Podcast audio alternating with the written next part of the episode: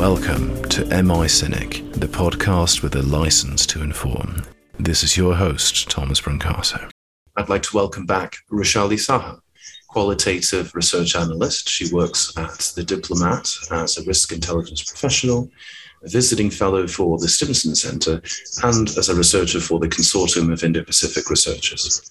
Her studies include a master's degree in international relations from Jadavpur University. And uh, just wanted to welcome you back to the show, Rushali. Thank you so much for being here. Lastly, my second guest is Dr. Indu Saxena. Indu works as an interim director of the Consortium of Indo Pacific Researchers, a board member at the American Political Science Association, where she specializes in international security and arms control. Her studies include degrees in global affairs and political science from Rutgers and Rajasthan universities. A warm welcome to you, Dr. Indu, and thank you for joining in today. Thank you, Thomas. It's a great pleasure to be here. If a war were to break out over the next 10 years in Taiwan, keeping in mind that China may feel emboldened by Russia's actions in Ukraine, uh, depending on how this turns out, what role might India play in that context? Indu? Yeah, actually, I uh, see that uh, India's uh, policy approach from neutrality or proactive neutrality. So uh, I uh, assume and I believe that uh, it will be the same if the China uh, and Taiwan's uh, uh, tension and conflicts takes place.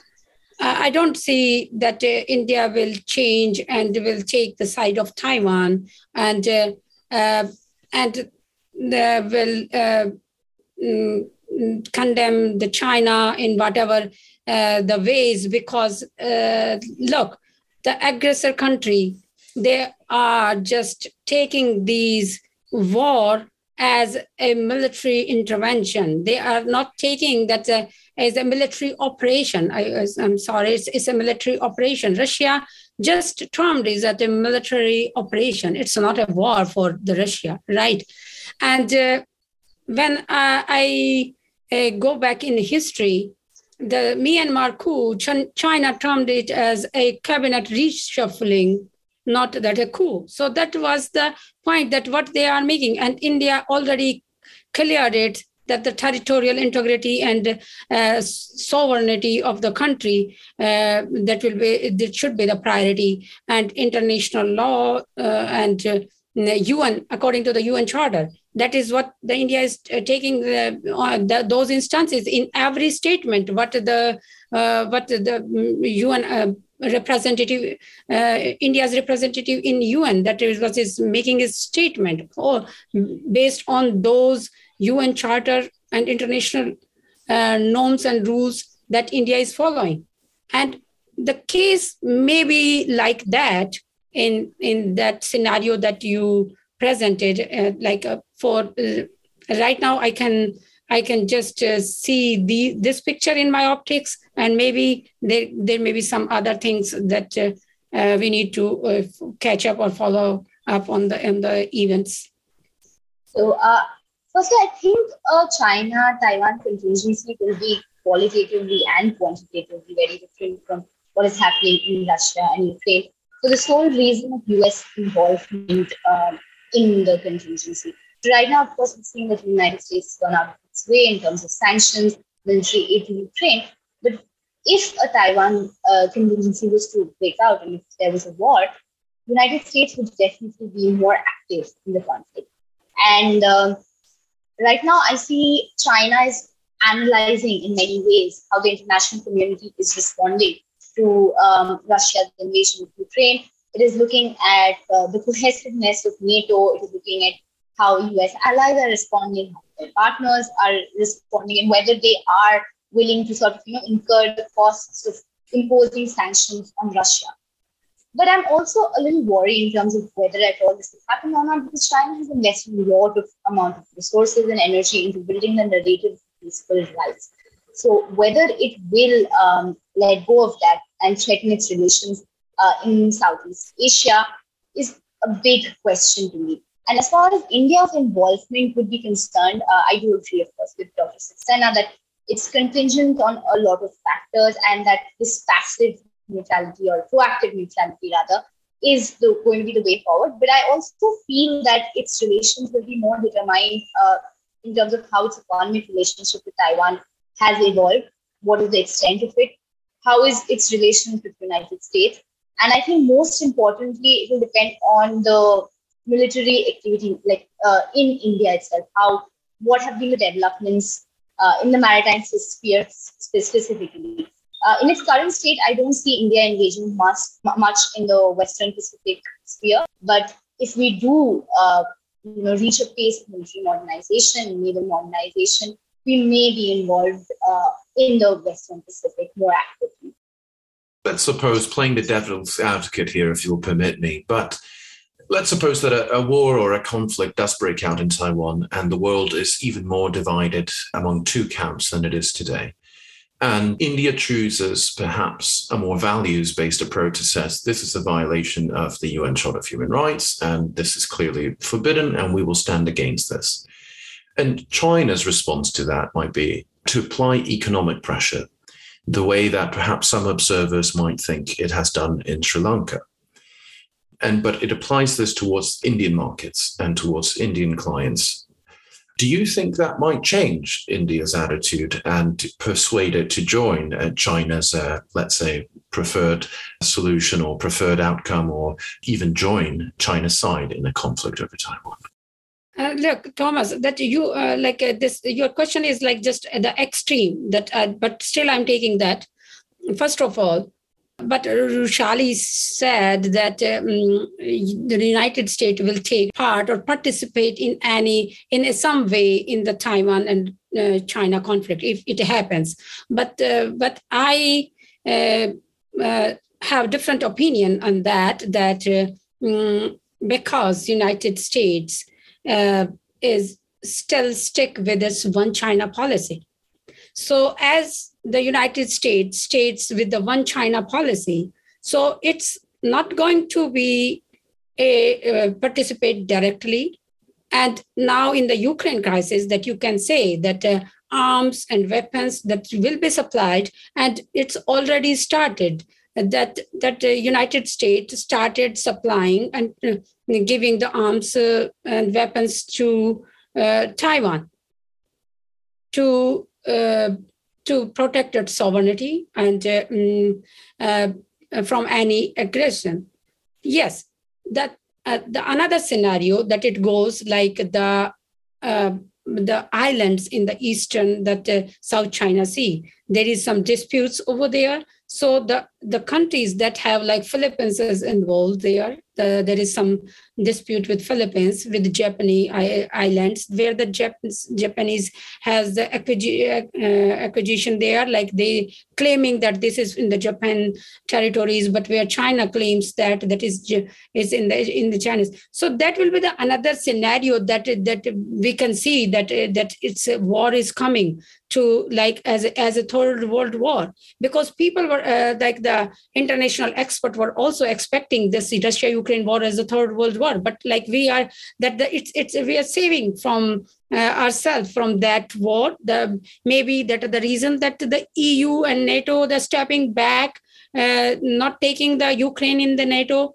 And uh, and um, uh, the United States is not uh, sending its troops but sending its weapons and arms, and that can, that can be the case.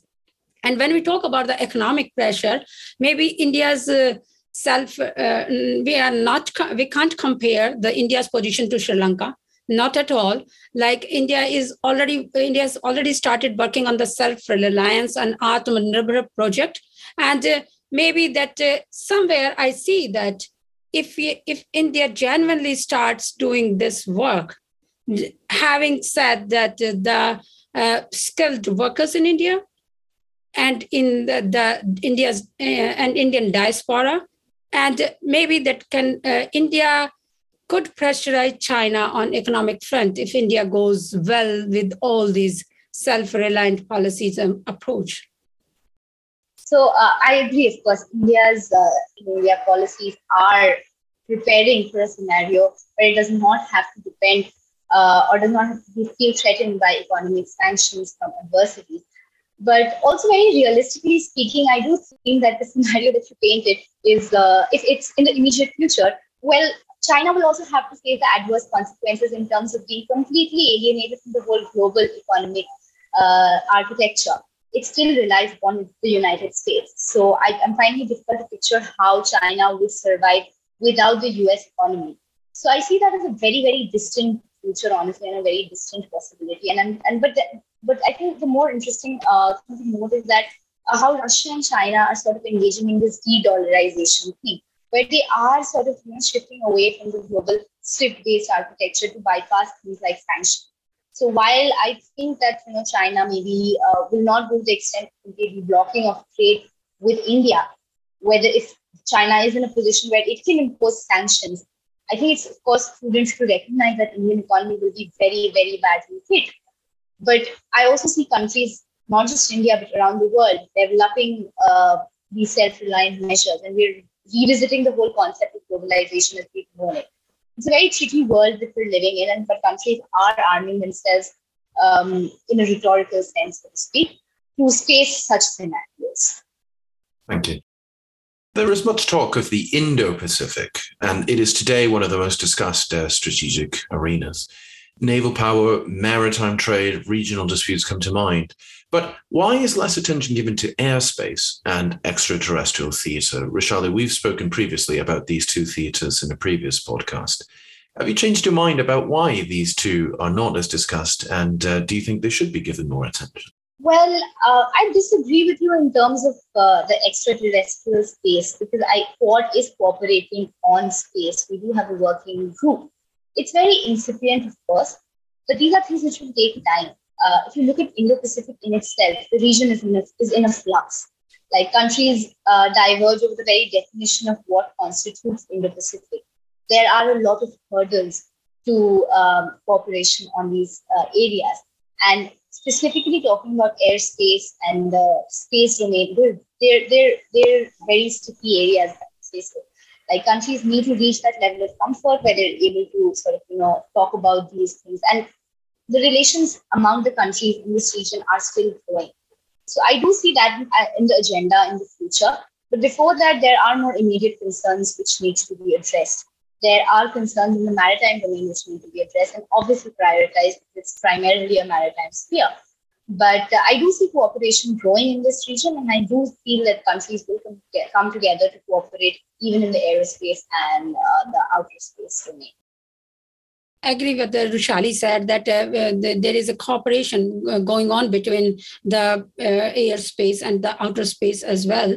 Because like uh, uh, you know that what we are just i'm writing a mm, article on the integrated deterrence. So like that's a concept that's given by the uh, mm, defense uh, secretary of defense uh, Lloyd Austin so like what is uh, integrated deterrence is that uh, to combine the all powers over there to deter the uh, deter the adversary. So it's not about the the one domain but it's also include the cyber domain and the space domain as well so, so uh, the uh, Quad partners and uh, the Indo-Pacific partners, they are working on that, that integrated, that the combined domains of all uh, to deter the adversary, yeah, and to uh, make it establish a rule-based order uh, in the Indo-Pacific.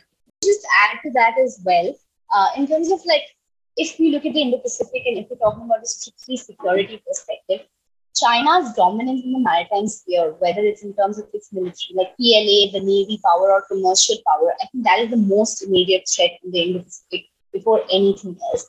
China is the biggest container ship manufacturer and uh, just like it produces 96% of containers and a slowdown in production has halted almost uh, uh, like the global shipping industry. It's created a huge crisis. So these are the areas which really need to be addressed before we go on to more advanced areas of cooperation. And I think maritime domain awareness is uh, one area which would uh, sort of serve the immediate uh, security interests of all the countries concerned in terms of combating a Chinese presence uh, in the region.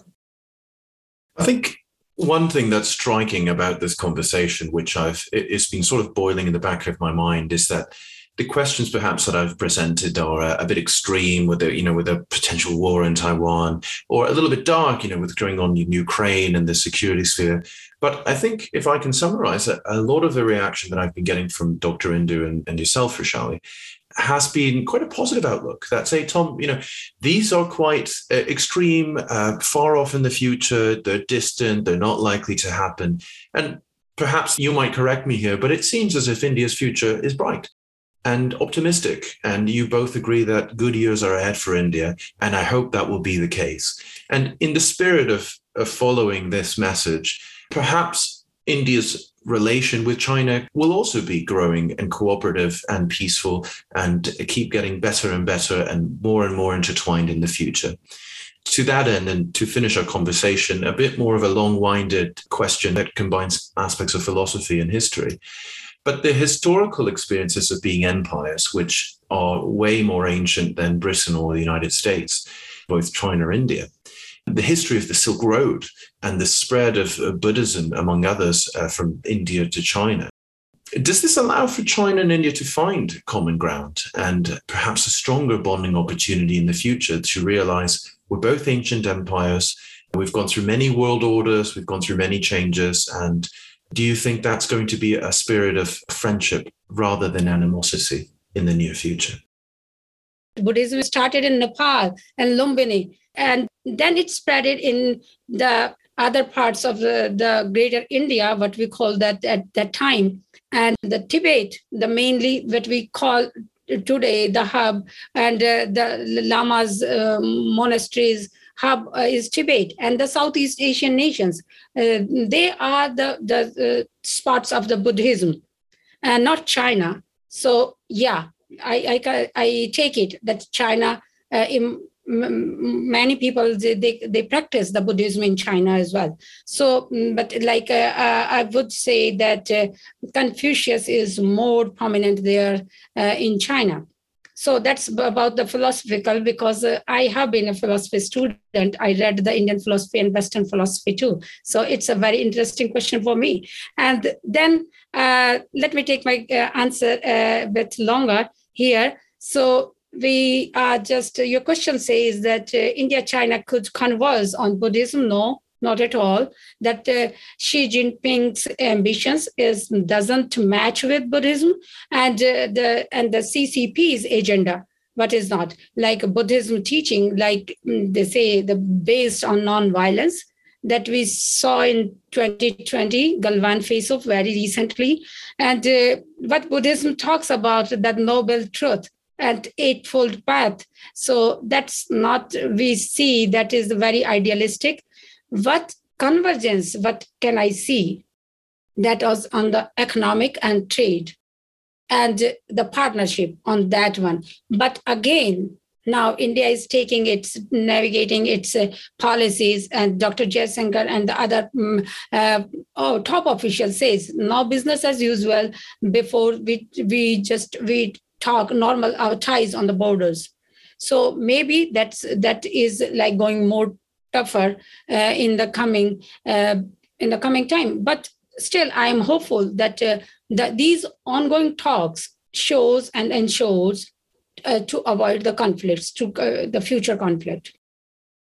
So, Thomas, my short answer to this question will probably dampen uh, the optimistic tone that we've maintained throughout this conversation.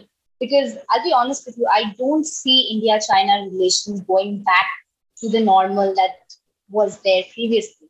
And by this, of course, uh, I refer to the Wuhan spirit, which had animated discussions on uh, India-China relations prior to the Galwan crisis. And that is very interesting there. And I will bring in my optimistic note here by saying that I think that this role, the cultural ties, the civilizational ties, had a very, very important role in developing India-China relations to the extent where they were animated by the Wuhan spirit.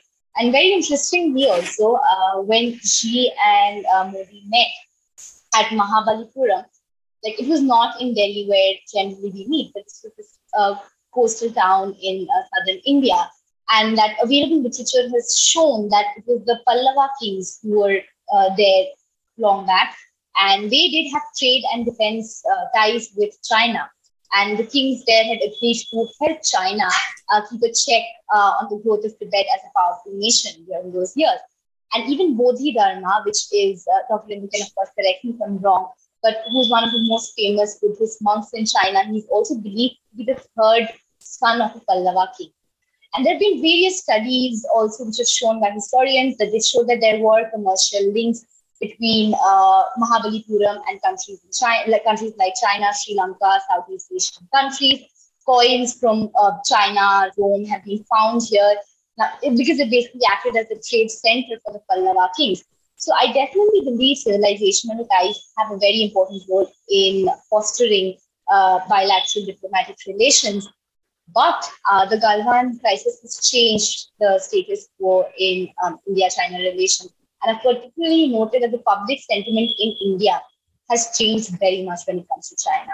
It will be very, very difficult to convince the domestic public otherwise uh, of Chinese intentions and of Chinese perspectives. So I think uh, even if we do have convergences on many other, like I think there is a convergence uh, in India and China's position on Ukraine in the United Nations. And there will be such instances of convergences, but changing the public perception of China in India will be a major challenge going ahead. Thomas, I will I will just make a brief uh, statement here, like uh, that what uh, Rushali said that Mahabalipuram and Xi Jinping's visit over there. That was a fantastic time at that time India-China relations, and um, we we uh, as an Indian and uh, as a uh, the global uh, mm, in arena uh, was looking that that that the um, hopeful picture of Mahabalipuram summit. But after that, we saw the crucial uh, uh, reality, the harsh reality of Galwan face off, and we can't. Uh, that China's um, behavior is so unpredictable and uncertain. And when we saw the Hindi Chini bhai-bhai before 1962 war, and then we saw that we we just uh, India thrust into that war because India didn't have the weapon at that time. So that is the uncertainty of China's behavior can't uh, compel us to say anything like uh, in the future of Buddhism. But um, there may be some cultural and uh, some other kind of uh, relation engagements. And uh, what Prime Minister Modi that uh, said in his one of his speech that India may, goes India has a cultural relation with Southeast Asian countries, in African countries, and in the, the Pacific countries. But you know that India doesn't doesn't leverage those cultural relations into any occupation, into any any aggression, and that what makes uh, India stand different from China. So we can uh, to, you can take the instance of Pakistan, you can take the uh, instance of Sri Lanka in that like India goes in in the other parts of the world with the culture, with the with other relations, not have any intention to occupy the territory or just to make them compel on on the on the basis of their economic and incentives. So uh, here I am concluding my remarks. I absolutely agree with you, Indu. I see the same thing. India is a democracy and this is perhaps uh, one of the strongest things that sets it apart uh, from from China and certainly from Russia. But it's two two different possibilities that uh, I've gathered from your answer. So one between cooperation and conflict, because there's so much unpredictability in uh, not only in China but in the world at large. The future will tell what's in store for India and its relationship with its neighbor. I think if the Ukraine conflict going right now has shown us anything, it is that um, that the world is unpredictable and dangerous. But I think India is going to grow and is growing with or without China's uh, friendship or conflict or whatever it might be. And I think so long as India is strong, so long as it has brilliant minds such as the both of you, and so long as it's united as a, as a people and as a country, then surely it will continue treading that careful line very diligently. But with that, I wanted to thank both of you so much for joining us here at NY CINIC today. And of course, looking forward to having you on the show once again. Thank, thank you, Thomas. Thank you, Karan. Thank you, Karan, of course. And uh, thank you for your kind words, Thomas. Thanks, Rushali. And I hope you'll stay with us for the next episodes that we've got planned. Please remember to follow us on LinkedIn, Facebook, YouTube, and more. And of course, to check out our website for the latest episodes. Thank you so much and have a great day.